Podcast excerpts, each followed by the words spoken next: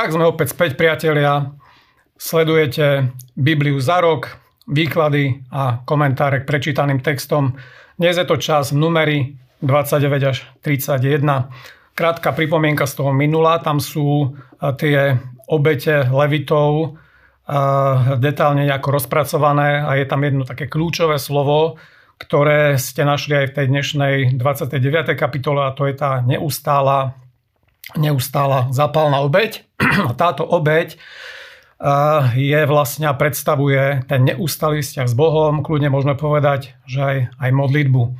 A z novozmluvného vlastne pohľadu tak hovoríme o tej dokonalej obeti pána Ježiša Krista, ktorou raz navždy priniesol posvetenie, zdokonalenie, odstránenie hriechov, čo nevedela tá kniažská služba zabezpečiť podľa tej 10. kapitoly Židom 11. verša.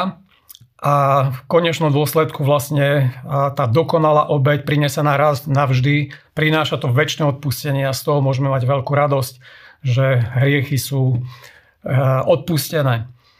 A, a k tomu prečítam jeden text so Židom 10.14, kde je napísané, že jedinou obeťou zdokonalil navždy tých, ktorí sa posvedcujú. A samozrejme tiež to súvisí s tým, že práve preto môžeme mať osobný vzťah s Bohom, ktorý je založený presne na tejto jedinečnej, raz navždy prinesenej obete Pána Ježiša Krista. A táto obeť naozaj je dokonalá a rieši to osobné chodenie s Bohom a ten, tú osobnú skúsenosť, ktorú človek má. A k tomu sa hodí tiež z 8. kapitoly Židom prečítať 10. 11.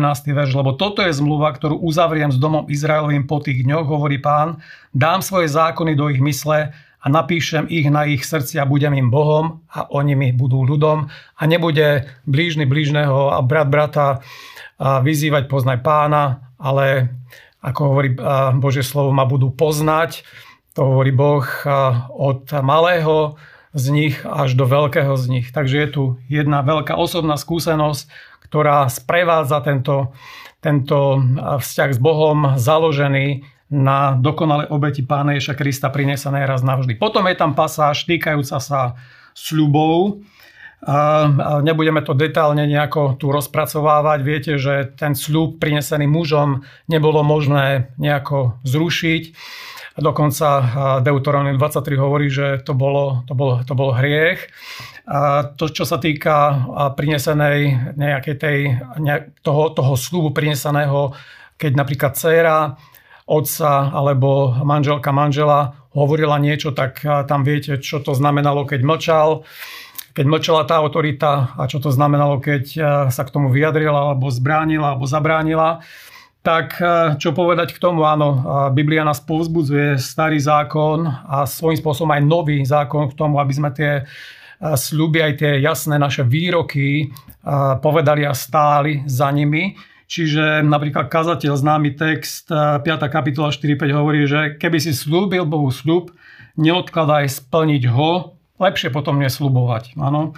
Alebo Žálm 76.12, ktorý tiež hovorí to, že slubujte hospodinovi svojmu Bohu sľuby a plňte ich. A tam je zaujímavý ten koniec toho verša, ktorý hovorí o tom, že nech donášajú prehroznému dary. Hej.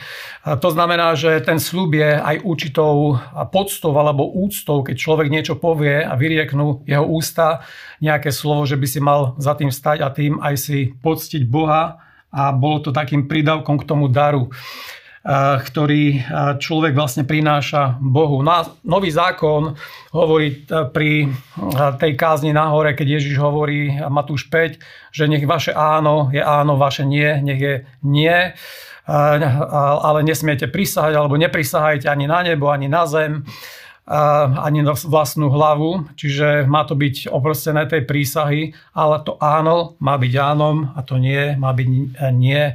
Čiže tu nejde o nejakú formulku, či ja poviem, sľubujem, alebo proste hovorím áno, alebo nie. To môže byť i to, i to.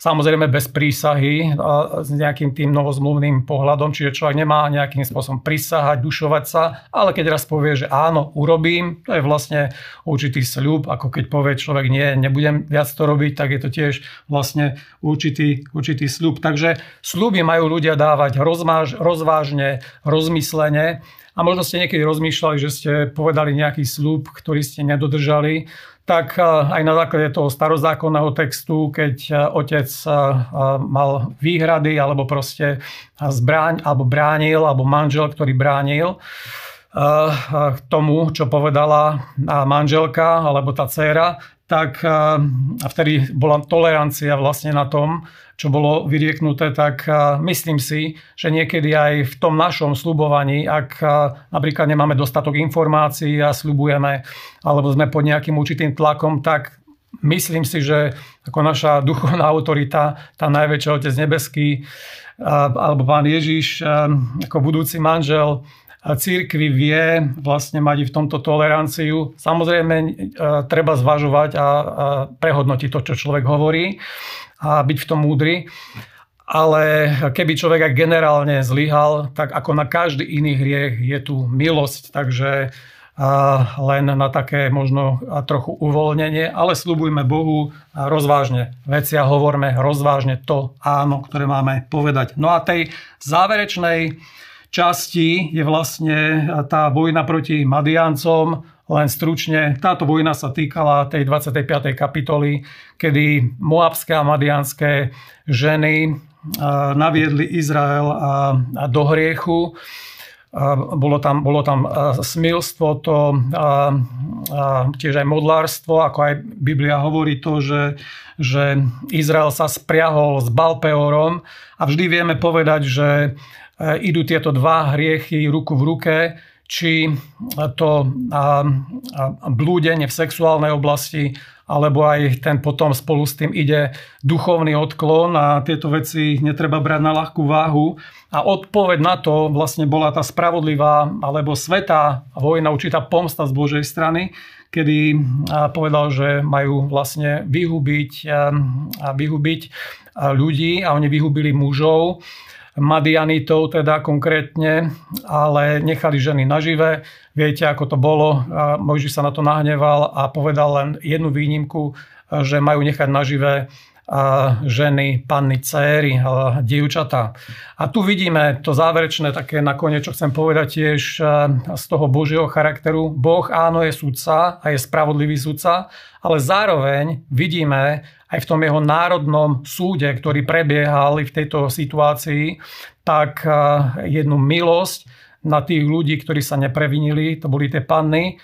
A keď vidíme jeho spravodlivosť, tak vidíme ruku v ruke aj to jeho milostivé jednanie a treba si ho vážiť. A to bola už posledná informácia. A to bolo všetko. Ďakujem za pozornosť. Majte sa dobre. Ceníme si vašu podporu a vaše finančné dary, vďaka ktorým sa Božie slovo dostáva až k vám. Buďte poženaní.